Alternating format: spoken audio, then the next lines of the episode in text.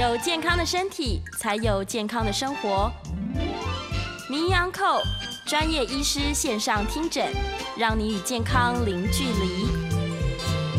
这里是九八新闻台，欢迎收听每周一到周五早上十一点播出的名医养扣节目。我是肝胆肠胃科肖敦仁医师。今天节目在 YouTube 同步有直播，欢迎听众在 News 九八 YouTube 频道留言询问相关问题。在半点后也会接听大家的 call in，有相关问题欢迎打电话进来。预告 call in 专线是零二八三六九三三九八。那我们今天要讨论的主题哦，原本就是设定一个，就是还是因为糖尿病究竟可不可以逆转哦？为什么又在提这个议题哦？因为我们我非常尊敬的、很喜欢看他节目的龙少华龙哥哈，在九月十四号猝死在高雄。那我想这个对我来说。我当时很讶异，六十八岁怎么就这样就猝死了哈？那因为看来是跟糖尿病有关，所以今天特别提了一下这个议题。但是呢，因为现在中秋过后哈，因为我们经过一个台风到台湾以后，现在目前呢进入真的中秋的季节，那早晚温差非常的大。因为上个礼拜有一个病人呢。一个才三十岁的年轻人，居然是因为很严重的胸痛，结果居然跟胃食道逆流有关哈。那究竟为什么秋天会这么多胃食道逆流？所以今天呢，又紧急加了这样一个议题。就今天这两件事情，哈，糖尿病究竟可不可以逆转？那为什么秋天容易发生胃食道逆流？两个问题来跟大家做一下探讨。哈，好。那首先，我想我我们先看一下龙大哥哈，也就是在二零二一年哦九月十四号猝死在高雄。那我昨天特地到网络上找了过去哦龙大哥很年轻的时候很帅的照片哈。他说当时继《大地勇士》后第一部主演新新追给给哈，因为应该是闽南语播出了哈，堂堂推出。我们看一下当时龙大哥的面相，跟他这几年哈，这一张是他演哈。我最近看他的一部演出呢，就是演演那个很重要的，嗯，在台南播出的《狗逼》哈，各位应该只要看过的话，这是跟影后哈合拍的一张照片，我把它截录下来。这两张我们看脸有什么样的不同？大家只要看的话哈，或许在呃收音机旁的听众朋友没有没有办法看到，但是只要 YouTube 你可以看得到很清楚呢，脸完全不一样。好，罗纳哥到最后这几年呢，整个冰寥寥了哈。那他在演那个《龙住龙溜嘞》那个片子里面呢，有在澡堂泡澡的一个影像。那我不禁要怀疑说，其实龙大哥最后应当是有一点点我们所谓的肌少症，肌肉减少的现象。那这个其实是一个大的问题哈。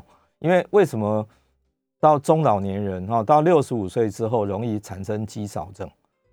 现在目前当然不知道哈，没有非常多的研究说明到底是为什么，只知道说年纪大就会出现这个问题。但是我个人在看肥胖这么多年以后，我大概知道一件事情，会肌肉会减少是跟胰岛素不够有关系的。所以有没有扯到胰岛素，扯到糖尿病？好，所以呢，我们来看一下龙大哥在这一段期间他的变化哈。那在，因为我没我没有看过他本人，我们都是在影视作品上看到他。然后他九月九月十四号过世的时候呢，就有一些相关的报道出来。那第一件事情是说，他在二零零九年，二零零九年看起来十二年前哈就被诊断糖尿病，但是其实他并没有规则用药，也就是他都没有回到医疗院所去拿药，最多最多可能偶尔好像。没有写那么明啊，可能到西药房子去哈，自己买一点药就拿来吃了，哦，没有正式的在追踪。那么到了一八年，哦，当时联合国世界糖尿病日有一个记者会，那罗纳哥担任健康大使，他自己坦诚，他真的没有好好吃药。那被诊断的时候呢，血糖是正常人的两倍以上。那我们正常是多少呢？我们讲糖化血色素呢，大概是六点五以下。哦，还可以，哦，四到六之间最好了。那他被诊断的时候，他的糖化血色素高达十二以上，也就是非常高的糖化血色素。那饭后血糖呢到三百多，饭前血糖两百多，显然是一个血糖控制非常不好的状况。那他自己说，他当时哦被诊断的时候，一天吃十餐，吃十顿哦，可是他体重仍然暴瘦八公斤，哦。仍然暴瘦八公斤。好，他从一八年他担任这个，既然糖糖尿病的，就是世界糖尿病日，他担任健康大使。那理论上这三年当中，哈，一八年到二一年过世之前，应该有稍微比较认真吃药的哈。很可惜，还是在二一年的九月十四号猝死在高雄。哦，他只有六十八岁。那我想第一个问题要讨论的是，六十八岁，那台湾男生平均活几岁呢？哦，台湾男生我们平均还是比女生哦少活六年哦，我们现在大概平均年龄大概在七十九岁，那女生可以活到八十五岁，所以男人还是比较是弱者，是最起码在在生命你可以活多久上面，哦，男生比女生少活了六年。那当然，这牵扯到不仅是基因的问题，还有很多是男孩子的本身的健康行为部分，哈哦，比较比较容易出意外，哈，比较没有那么重视健康，所以少活了六年。但是呢，台湾男生平均七十九岁，可是龙大哥只有六十八岁，少活了十一年哦。那这是不是糖尿病的常态呢？确实是。假设你血糖控制不好的话，哦，你寿命真的会少掉十年。那我想很可惜，这么一个这么资深的，每次他出现，我都觉得充满了欢乐。哦，那居然在高 B 哈，他演那个单臂枪哈，就跟跟影后唱歌那一幕，在继承身上变成是最后一幕了哈，很可惜。那可能死因呢，大概可能是心血管疾病啊，因为报道上是说他住在高雄的民宿当中，他在当天有跟柜台讲说他有点胸痛。所以想要送医，可是后来又打电话，可能说，哎，好一点了，又不去了，又不去了。结果傍晚要吃饭的时候，剧组人员就发现说，已经在房间当中已经过世了。哦，那当然后面很多的心脏科医师大概也发表相关的意见，哈，因为糖尿病的人是不是很容易得到心脏病呢？哦，确实是哈，因为糖尿病我们就把它当成是你的血管很容易发炎，哦，特别是血糖控制不好的时候，很容易发炎。那你血管到处可能都已经内部有发炎，一不小心就产生心血管疾病。那心血管疾病因为又有胸痛的这样一个早上白天的一个病史，所以猜测是急性心肌梗塞。哦，急性心肌梗塞当然就可能会立刻会会致命。哈，因为急性心肌梗塞一个心律不整，哦，啊啪就就倒下去了。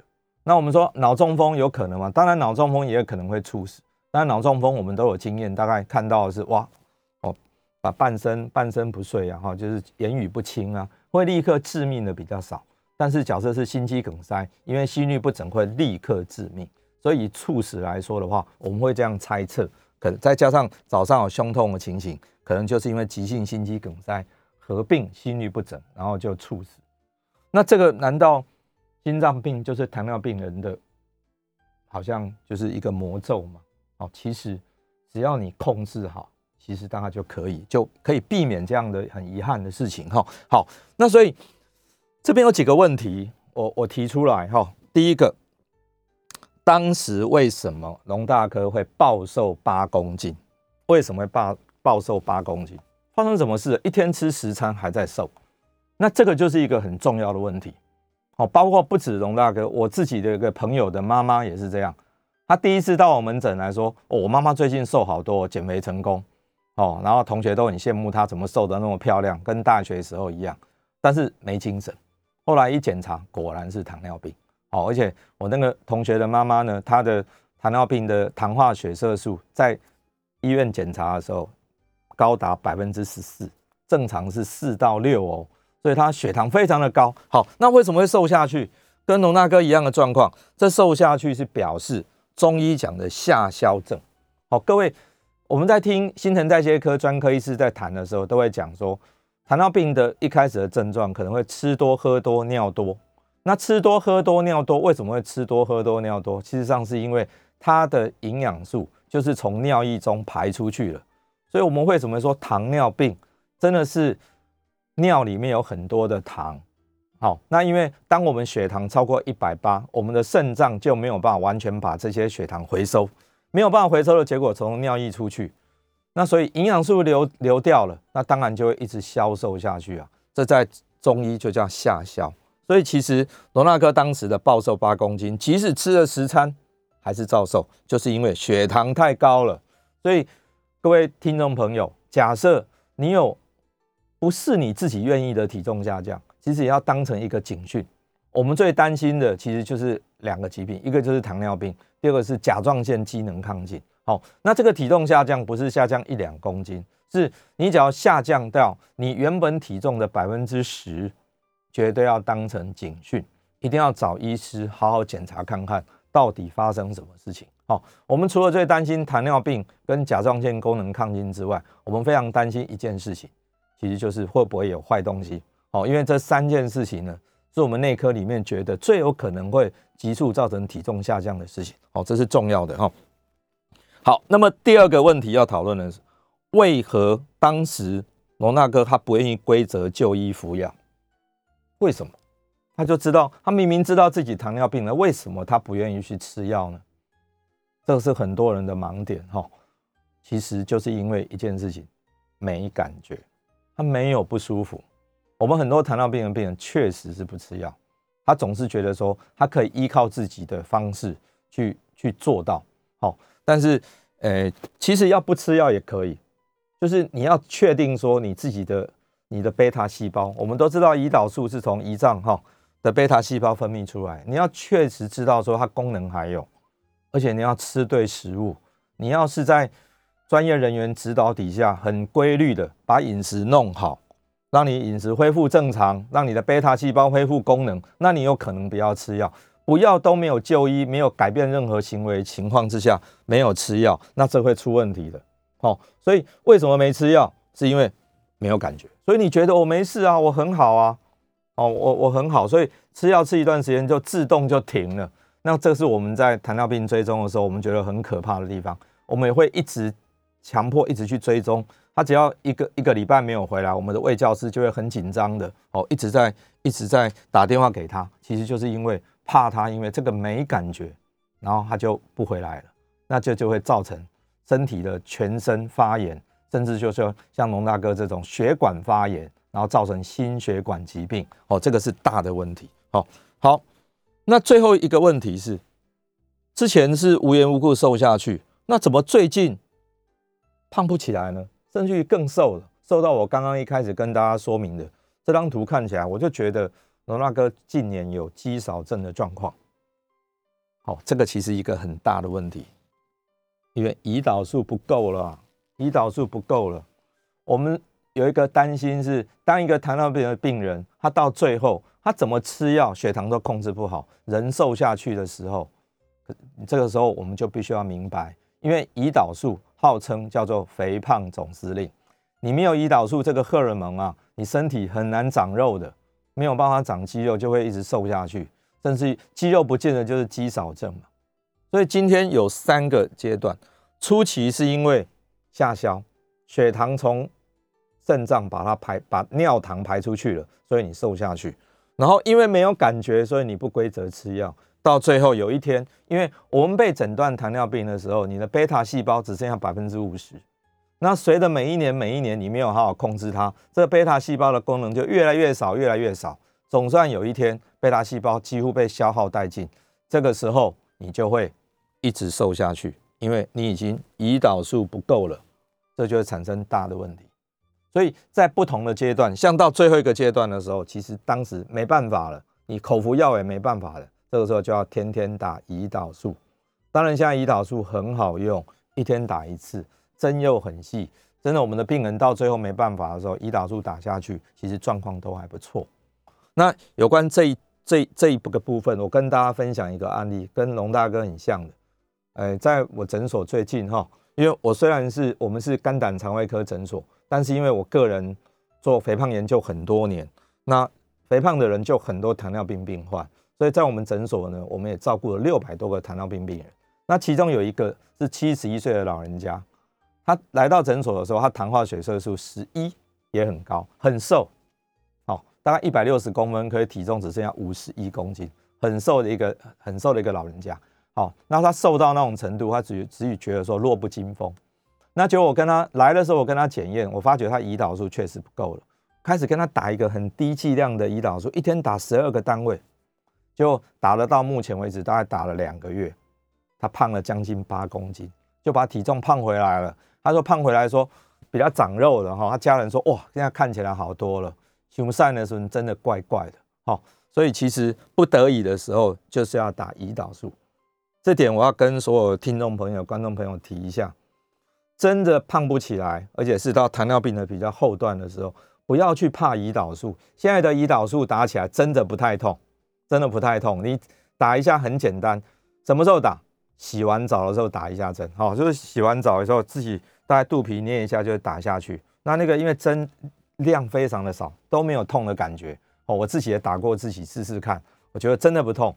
所以真的需要的时候，不要去抗拒医师给你的建议，真的需要打就打，这样才能够去保护你的血管哦，不要发生像农大哥像这样的事情哦，到时候血管塞住，不管是塞到心脏、心肌梗塞，烧到脑部、脑中风哦，那就很麻烦。好，好，那讲完了农大哥的故事呢，我们再来看一下这个糖尿病诊断标准哈，大概很简单，就是你血糖不要太高，血糖正常是七十到一百之间。那你就是不要超过一百，一百到一百二十五叫做糖尿病前期。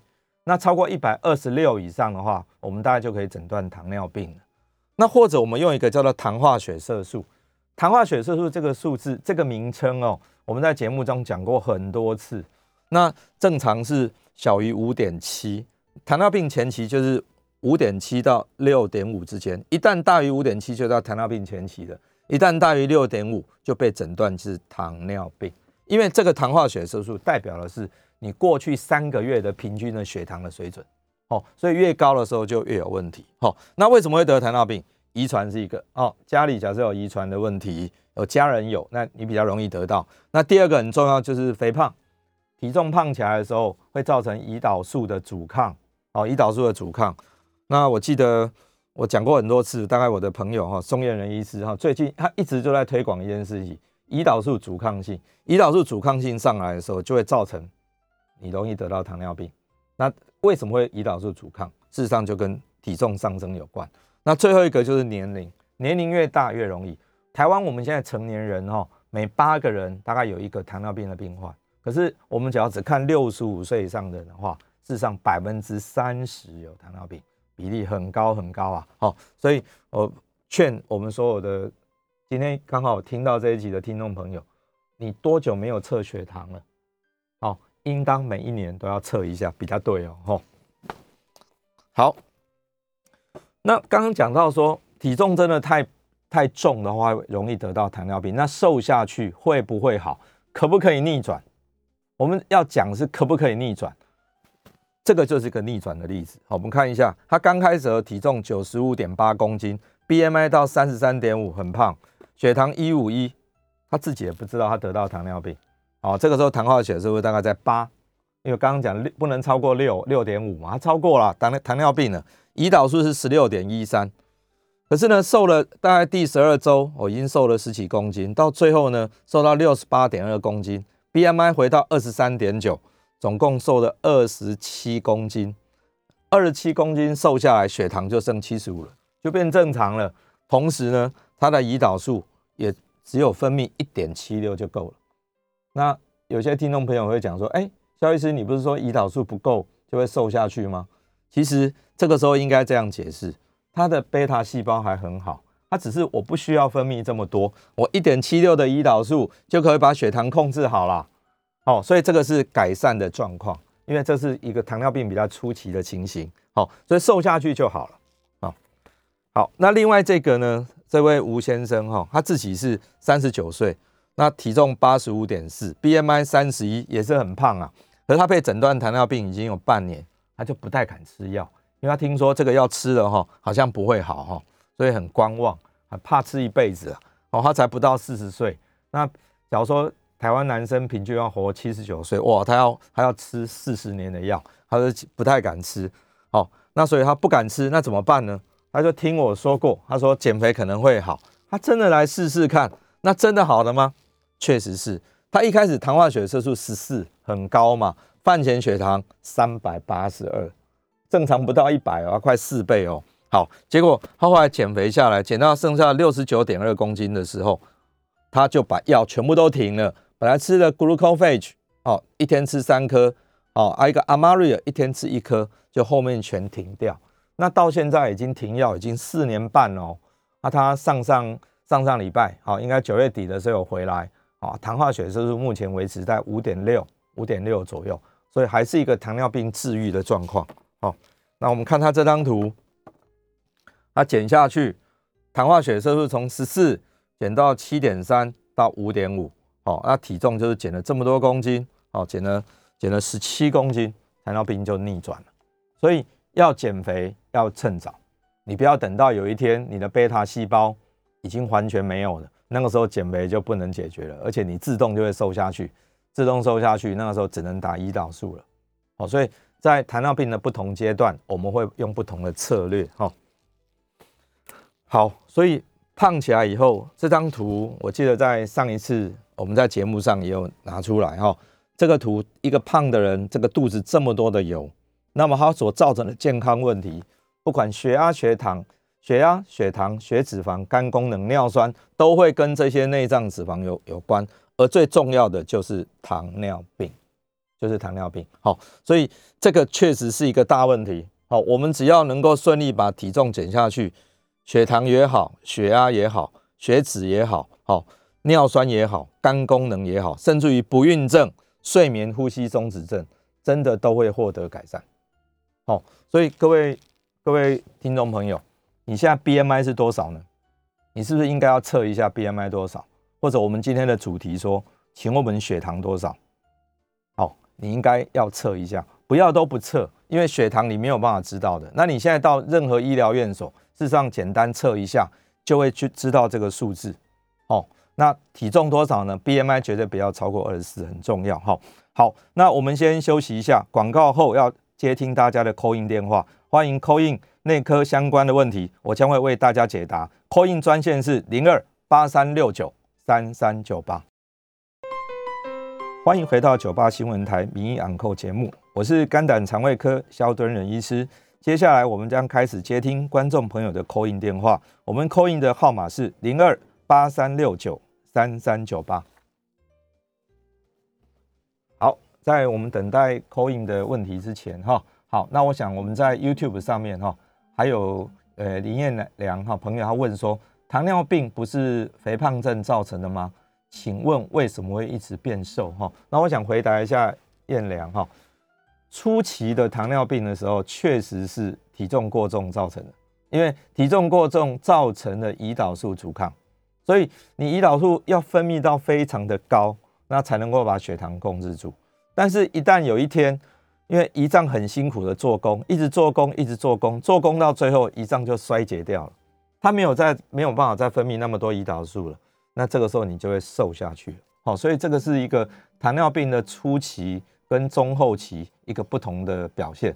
好，这样来回答燕良。哈，好，那另外是哦，问说我的诊所有参加糖尿病照护网？哦，有有有，嘿，其实上跟各位报告哈，依照我们这一次在 COVID-19 哈。新冠肺炎遭受这么大的一个疫病哈，那我们就知道说，其实哦，急症重症大家才去医院就好，不要所有的慢性病也跑到医院去。那目前在基层诊所，其实有非常多的诊所有非常完整的糖尿病照护网，大家都可以好好的使用哈。好，那我们现在接听李小姐的电话，李小姐，你好，小医生你好，是你好，请问一下，哎，呃，如果男生一百六十三公分，是。那他的体重应该是多少是比较理想的呢？好，OK，好，李小姐这个问题哈，其实是，呃，我们的体重究竟多少是合理的哈？那我给大家一个很重要的公式哈，事实上，我们的卫福部在二零零二年，中国民国九十一年的时候，就定了一个国人的体位标准哈。我们的体位标准是 BMI 正常是十八点五到二十三点九，也就是不要超过二十四。不要超过二十四，超过二十四就叫做过重。那一旦 BMI 超过二十七，就到肥胖症了。那怎么算你 BMI 二十四的体重呢？就是身高乘身高乘二十四，所以一点六三乘一点六三乘二十四。哦，我心算不够好了，大家可以算一下。那每一个人的身高不同，不同的身高就乘两次相乘。例如说一百六十公分的人，就一点六乘一点六乘二十四。就是一百六十公分的人在 BMI 二十四的时候的体重，那你算出来就知道这个是你体重的上限。那超过这个呢，就会有问题了。哈，好，那呃，在等待扣印的过程呢，我们再看一下哈。好，这边有 SS 朋友问说，胰脏的检查首选是电脑断层或 MRI。好，我想做电脑断层就可以了啦。哈，好，那另外倪彦良问说，那瘦子会有糖尿病呢？也会有，也会有。它不是肥胖症是最多的。我们现在在糖尿病的门诊，大概一般呢，出八成的人是胖的，还是有两成是瘦的。哈，那所以瘦子会不会有糖尿病？还是有哈，还是有。好，那我们再接听张先生的电话。张先生，喂，是。张先生你好，请说。问一下哈，哎，我今天要打那个 COVID-19 哈，嘿嘿，就是那个莫莫德纳哈，哦，二剂啊哈，哎，哦，请问因为我在吃高血压的药啊哈，嘿，还有吃内科的药啊，哎，那那个那我要请问说那个那个那个什么，可不可以打是吗？抗凝剂的那一颗药可以吃吗？呃，什什哪一颗药？抗凝剂的那一颗药，蓝色的那一颗药。哦，你照吃照吃，哎，照吃是吧？照吃照吃哈，因为打打这些疫苗，我们都有时候会怕说血栓哈，特别是 A Z，当然莫德纳比较没有，但是其实打这些疫苗的时候没有请你停药哦，没有哈，没有要停药哈。那我要特别要提是，呃，假设你的血糖控制的很不好，血压控制的很不好，先不急着打疫苗。假设控制的很不好。要控制的很好的时候去打，安全性比较高。因为打疫苗，事实上疫苗就是一个类似病毒的东西，打到体内，事实上对身体也是造成一定的压力。那你先把身体控制好，否则你身体就会等于是双面受敌了，又要处理血压、血糖，又要处理打进来的疫苗的问题，那这样会耗掉身体比较多的能量。好，控制好，所以原本的药物。先不要停，好好的去吃，把血压、血糖控制好，然后睡饱、吃好再去打针。好，好，再来接听林先生的电话。林先生，肖院长你好，是你好，我想请问的问题是说哈，我们这糖尿病，就像您刚刚讲的哈，你如果都没有去控制它，到最后这个胰脏它会就是。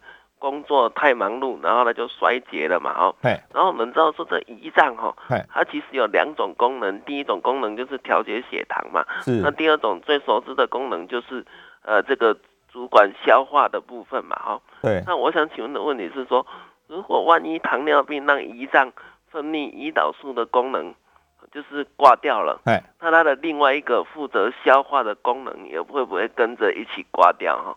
哦，OK，好。哎，这个是一个好问题哈。我我们常胰脏哈有内泌素跟外泌素哈，就是内分泌跟外泌素。内分泌事实上就是我们讲的这个胰岛素啦，哦，甚至哎升糖素这些东西哈。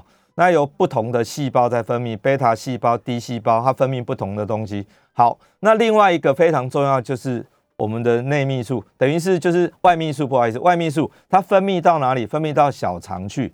因为胰脏是我们人体非常重要消化酵素的分泌的位置，好，不管是脂肪酶、淀粉酶，好这些东西，蛋白酶都是由胰脏来分泌的。那么胰岛素衰竭掉，贝塔细胞衰竭的时候，我们的这个消化酵素会不会跟着衰竭？哦，这两个是不同细细胞分泌的，所以它没有一致性，没有说内分泌衰竭了，你的你的连这消化酵素都一起衰竭掉。啊，当然，随着年龄的增加，这两个都会慢慢的比较衰减一些，是对的。但是它不会同步，好，所以这两个内分泌跟这个消化酵素的功能的评估是要分开来评估的。好，好，我们再来接听蔡小姐的电话。蔡小姐，喂，医师你好，是你好，哦，毕姓蔡，是你好。那我是有那个家族史，我的爸爸跟我奶奶都有糖尿，可是我是在我妊娠。有怀有宝宝的时候，发现宝宝都四公斤以上，是。我才发现我真的也有妊娠性的糖尿，是，所以我就开始减减体重，本来是七十三公斤，我就减到五十四公斤。哦，所以我那时候我就没吃药，嗯，我没有吃药。啊，后来后来渐渐发现我的糖化血色素七，我说不行了，我要去。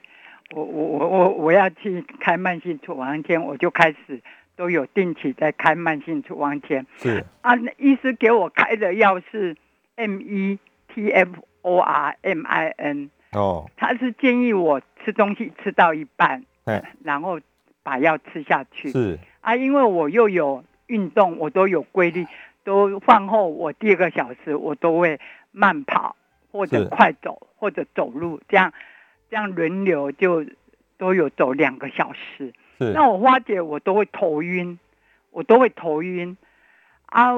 那我不不不晓得说，我是不是要要真的吃一餐就吃半颗，还是一天改吃两颗？因为我我到下个月十一月五号再回诊。我请问你，我我水分喝很多啦，啊都有规律这样运动。是是，啊我这样头晕不行了，我出去我都我出去也会走路。啊，这样怎么办？现在现在现在糖化血色素多少啊？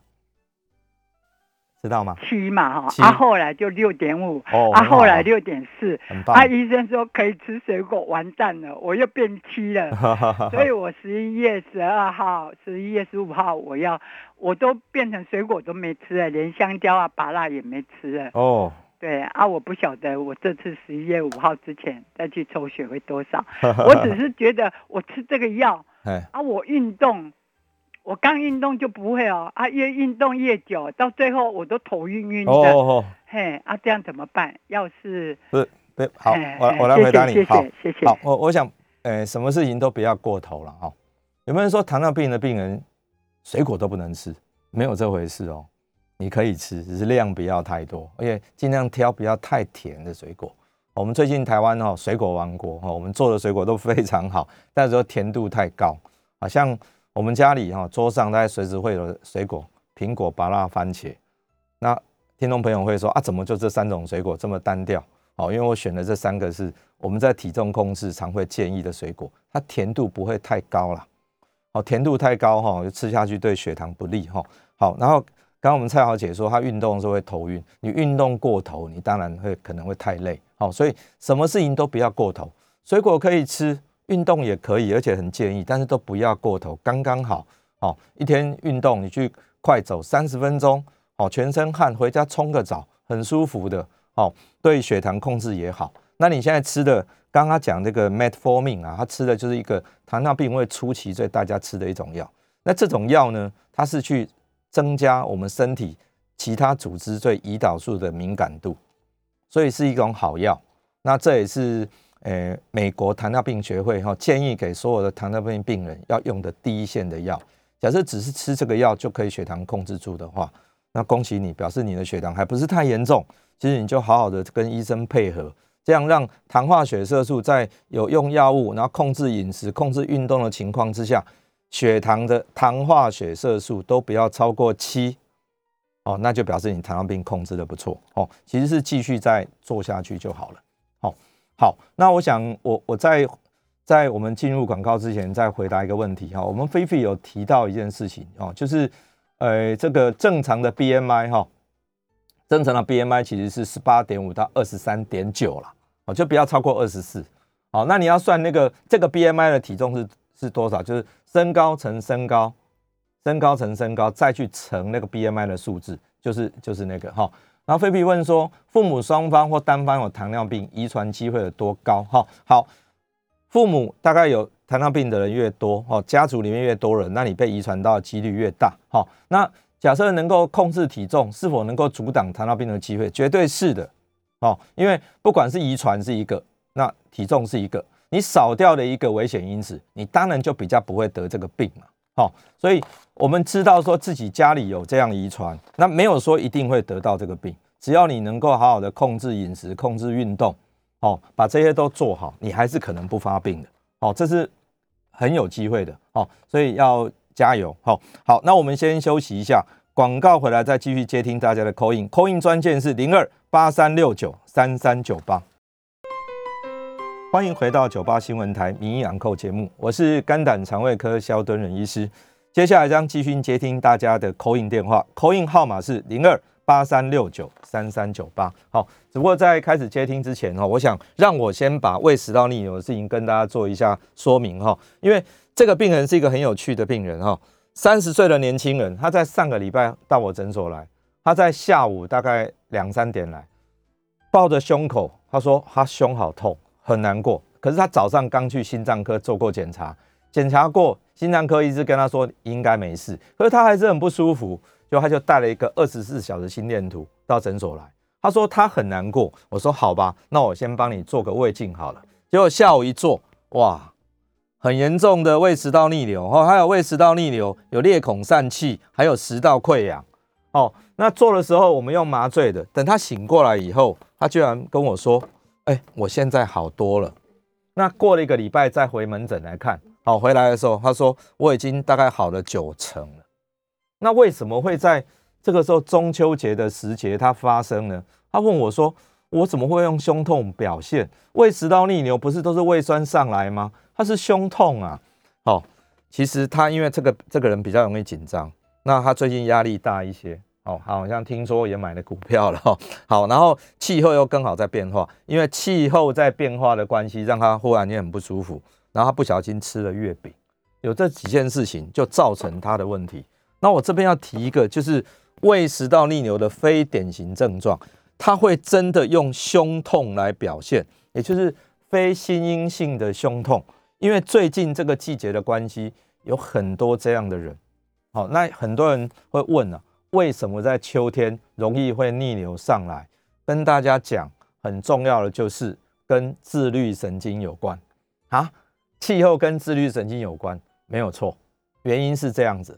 天气冷的时候，你交感神经会兴奋，哦，那天气热的时候，副交感会兴奋。可是我们现在台湾这种秋天的天气，就是白天还蛮热的，哦，可能要三十几度。可是你到了晚上八九点，你站在外面看看，有点冷哎，有时候要穿一件薄外套。为什么会这样？这就是早晚的温差，温差因为超过了十度，所以就会造成这种问题。哦，所以各位。在这种季节要小心，好，你有可能因为你就是一个比较容易紧张的个性，好啊，最近又压力大一点，再加上气候变化，再加上一个，因为你吃错食物了，吃太甜、吃太油、吃太饱、吃太快，你就造成胃食道逆流，这是在秋天要非常要注意的一个一个问题啦。好，好，所以我大概把我要跟大家交代的胃食道逆流的事情跟大家说明哈。好，那我们再回到。糖尿病这件事情，哈，因为因为我刚刚讲龙大哥，龙少华大哥，好，他演绎了，他用他一辈子这十二年来病程，告诉我们，糖尿病病人假设不好好的处理，他就会这样走。初期他被诊断的时候，是因为没有控制好血糖，尿糖流失太多营养分，所以他体重降下去了。好，那等到中期没有症状，所以不吃药。到了后来，因为已经没有胰岛素了，所以体重瘦下去，得到肌少症。那这个真的很可惜，好好控制会没有这些问题的。好，我们再接听蔡小姐的电话。蔡小姐，嗯，哎，蔡小姐，请说。喂喂喂，请请问医生哈？哎，是。我姓蔡，哎，我八十四岁。哎呦，我跟你讲，我九十六年哈，哎，当卫生所就。上五堂课，礼每个礼拜一五堂课，是啊，他一个养呃营养师讲一个小时，运动老师讲一个小时，哦，叫我们叫我们要健走，哦，每每个礼拜一去都要量体重、量量身身三围什么这样子，是是啊，我都我那个时候嗯还是四十几公斤，四十我本来是最高只有四十五六公斤，嗯。啊。啊，健走了之后，他说一天要走一万步，送我们一个计时计时器，计步器，计步器，我们就我就乖乖的走，走了三个多月。我一个朋友说，老人老来不要太瘦。啊，我就跟他讲，我跟他应一句讲，我我也不晓得，讲走了一三个多月就就瘦瘦了十几十几公斤去了。啊，我那个时候就说，我健康就好了。哎，怎么？不知道瘦会怎样。啊？当时还有四十二公斤，嗯，我最高只有四十五六，哎，最最呃再下来就是那那个时候就是还这样已经走完了哈，哎，还还有四十二，啊，现在几公斤？在在一直在到现在十五年了哈，十五年前正走到现在啊，已经没有走没有健走了。我呃八十一年开始运动，二十年到一百年。是，我就一那个时候冬天要穿棉袄穿什么，我我就不大相信，一天两天三天啊就一直不要去，因为一个人的运动哈比较会懒惰，啊团体的比较会认真去。是是是。啊，我以前也有，诶，大安公园跟中正街堂那个原肌舞通通有做。是，我是讲你今麦你你今麦几公斤？在大在中正街堂那个叫做韵律舞，是是。韵律体操，哦，差不多两百多人的，老的也有这样。我们那个时候才五十几岁，啊，我们我们我都有运动 二二十年。我自己跟在四大里面，我在住在四大后面，是那个是是诶一个上班族的台湾人上班族的，跟我在一起，我们两人先先体操，完了再再打羽毛球，这样子。谢谢蔡小姐哈，蔡蔡小姐，我问你现在不知道体重？请教你，时间快到。嘿嘿嘿，我我现在剩下一百四十五公斤，我你说刚才说的那些。计算我通通知道，我因为我上了五五次的诶营养课嘛。现在还有四十五公斤是吗？啊，现在剩下三十，三十是三十三啊，我什么都可以吃，我什么都吃的很很多啊，都每天都吃的很饱。现在吃水果，吃把它吃香蕉，什么都有。现现现在有什么我都吃什么。好，吃饭也可以吃很多。是。到了那个吃到饱的那个日本料理，很好。吃虾子。请问你的问题是？啊，现在怎么办呢？好，我问医生哈。嗯，我我不是专程去去问医生，我从来没有在感冒什么。我是拿诶优乐丁那个安眠药。好。拿两个月的，现在拿两个月的分量哈。可以吃。哎，蔡小姐的问题应该是说，她本来四十五公斤，然后在医院上课以后，她很认真的运动，就从四十五公斤瘦到四十二公斤，现在只剩三十三公斤。那这个其实我们有一个很重要的概念要跟大家分享：六十五岁以上不要随便减肥。好，有一个很重要的概念哈，这个是一个我们在肥胖医学上面，我们讲说有一个很奇怪的现象，其实是微胖的人。寿命最长，好，各位，台湾的研究，BMI 二十四到二十六，就是微胖的人，他寿命是最长。所以，一个超过六十五岁以上的人要减重，其实一定要跟医师商量好，你这样做会对你健康比较好吗？你一定要是很有目的的，你很清楚说你到底要做什么。有的人是因为血糖过高，减一点体重很合理。你假如说我现在很健康，我就是胖一点点，我建议你继续维持。假设你是六十五岁以上的话，好，所以这个这个在肥胖学上，哈，我我们一看到六十五岁以上的人来说，我要减体重，那我们就要好好的沟通，不要随便开始，因为反而有可能会让他寿命会比较短。那当然，蔡小姐很厉害了哈，现在都八十四了哈，那可是三十三公斤真的太瘦了，因为 BMI 已经小于十八点五了，我建议你想办法胖一些起来。那可以到医院找医生看看，是不是身体胰岛素真的不够了。